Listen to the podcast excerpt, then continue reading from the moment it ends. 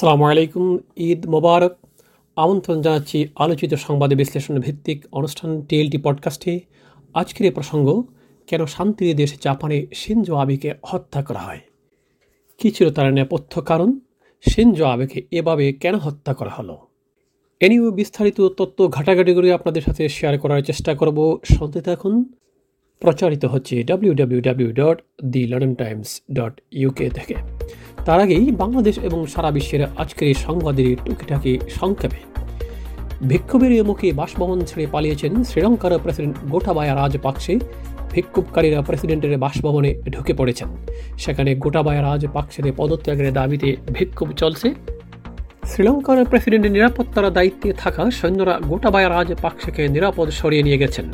বিক্ষুব্ধদের মোকাবেলায় তারা খোলা আকাশে গুলি ছড়ে প্রেসিডেন্টের বাসভবনে বিক্ষোভকারীদের হানার পর শ্রীলঙ্কার প্রধানমন্ত্রী রনিল বিক্রমা সিংহে প্রধানমন্ত্রীর পদ থেকে পদত্যাগ করতে ইচ্ছুক করে দলীয় নেতাদের জানিয়েছেন। তিনি একটি সর্বদলীয় সরকারের দায়িত্ব গ্রহণের পথ তৈরি করতে আগ্রহী। এদিকে সৌদি আরব সহ মধ্যপ্রাচ্যের বিভিন্ন দেশে আজ শনিবার পবিত্র ঈদুল আজহা উদযাপন করা হচ্ছে। পালিত হচ্ছে লন্ডন এবং ইউরোপে করোনা মহামারী সামলে এবছর বিভিন্ন দেশে অনেকটাই বিধিনিষেধের আওতামুক্ত হয়ে ঈদ আনন্দ ভাগাভাগি করছেন মুসল্লিরা। খোলা আকাশের নিচে আদায় করা হচ্ছে ঈদের জামাত। ফিলিস্তিনে পবিত্র আল আকসা মসজিদে পশ্চিম তীরে মুসল্লিরা আদায় করেন পবিত্র ঈদ উল আজহার নামাজ। এতে অংশ নিতে দেখা গেছে হাজারো প্যালেস্টাইনিকে মধ্যপ্রাচ্যের দেশ সৌদি আরব, সংযুক্ত আরব আমিরাত, কাতার, কুয়েত, মিশর ও জর্ডানে ঈদের জামাত অনুষ্ঠিত হয়েছে। করোনা মহামারীর শুরুর পর এবারে উন্মুক্ত স্থানে খোতবা ও জামাত অনুষ্ঠিত হয়।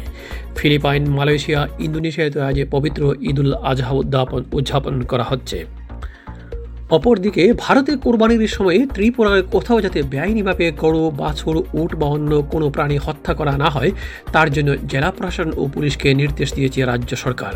ত্রিপুরার পানি সম্পদ উন্নয়ন মন্ত্রী ভগবান দাস বিবিসিকে জানিয়েছেন, তারা কোরবানি বন্ধ করার কোনো নির্দেশ দেননি, তবে নিয়ম মেনেই পশু জবাই করতে হবে। এছাড়াও তিনি বলেন, অন্যান্য ধর্মীয় সম্প্রদায়ের মানুষের ভাবাবেগে আঘাত যাতে না লাগে, সেটাও নিশ্চিত করতে হবে।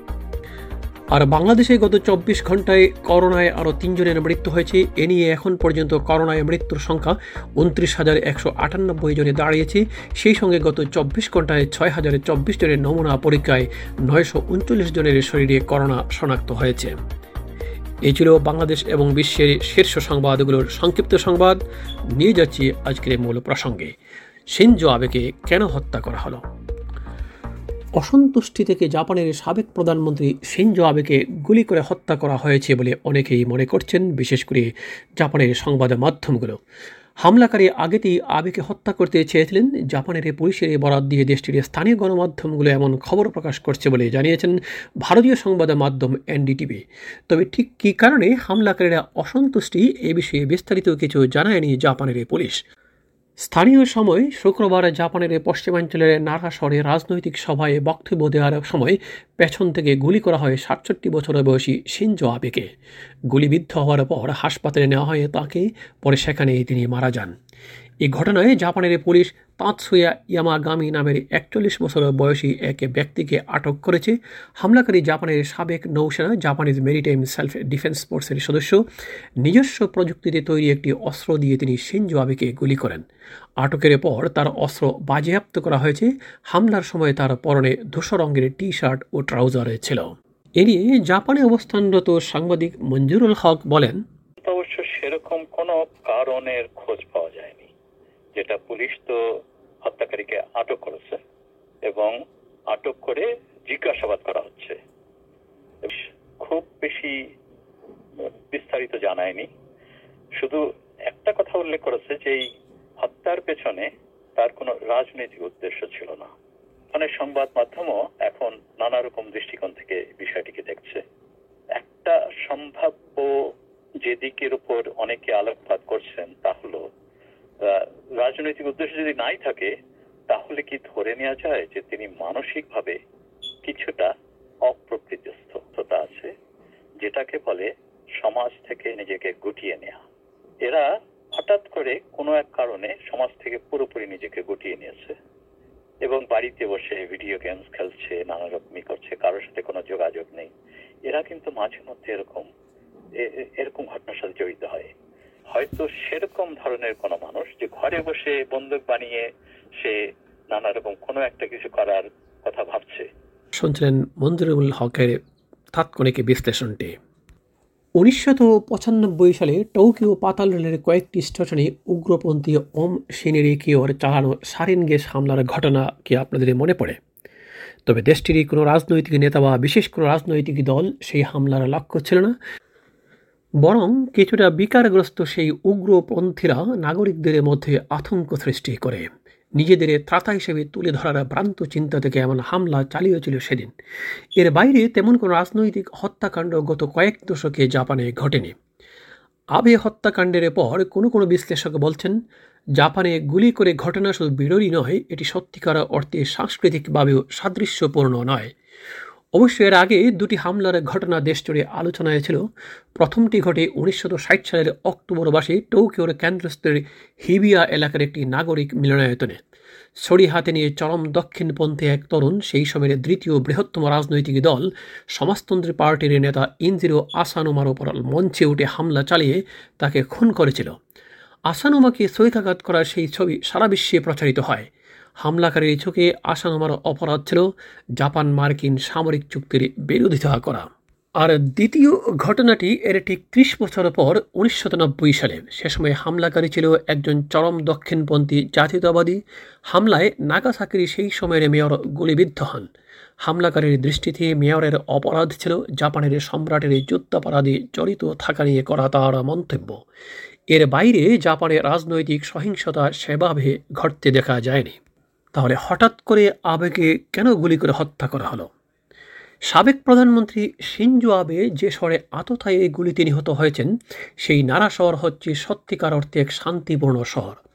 জাপানের এই প্রাচীন রাজধানীতে আছে সিন্ধু বৌদ্ধ ধর্মের বেশ কয়েকটি ঐতিহাসিক মন্দির, যার মধ্যে কয়েকটি বিশ্ব ঐতিহ্য তালিকায় অন্তর্ভুক্ত। এছাড়া শহরের আরও একটি বৈশিষ্ট্য হচ্ছে এর পার্কগুলো জুড়ে হরিণের অবাধ বিচরণ, যেসব হরিণ মাঝে মধ্যে খাদ্যের দাবিতে পর্যটকদের উপরে চড়াও হয়। তবে সেই দৃশ্য হচ্ছে নিরপরাধ এবং উপভোগ্য। শান্তির সেই শহরে এত বড় অশান্তির ঘটনা ঘটে যাওয়ায় জাপানে অনেকেই এখন বিস্মিত বিস্মিত বিশ্ব। কিন্তু কেন? ধারণা করা যায়, নিরাপত্তা নিয়ে রাজনীতিকদের খুব বেশি ভাবনা চিন্তা না করার রাজনৈতিক সংস্কৃতিতে আমূল পরিবর্তন আনতে পারে আবের হত্যার ঘটনা। উচ্চ পর্যায়ের রাজনীতিবিদরা এখন নিরাপত্তা নিয়ে খুব বেশি চিন্তিত না হওয়ার মনোভাব থেকে সম্ভবত সরে আসবেন। ফলে সাধারণ জনগণের সঙ্গে কিছুটা হলেও এদের দূরত্ব বাড়তে পারে। দুই হাজার বিশ সালে স্বাস্থ্যগত সমস্যার কারণ থেকে প্রধানমন্ত্রী পদ ছাড়েন সেঞ্জো আবে। তখনও তাঁর জনপ্রিয়তা তুঙ্গে থাকায় ওই সিদ্ধান্ত বিশ্ববাসীকে প্রবল ধাক্কা দিয়েছিল।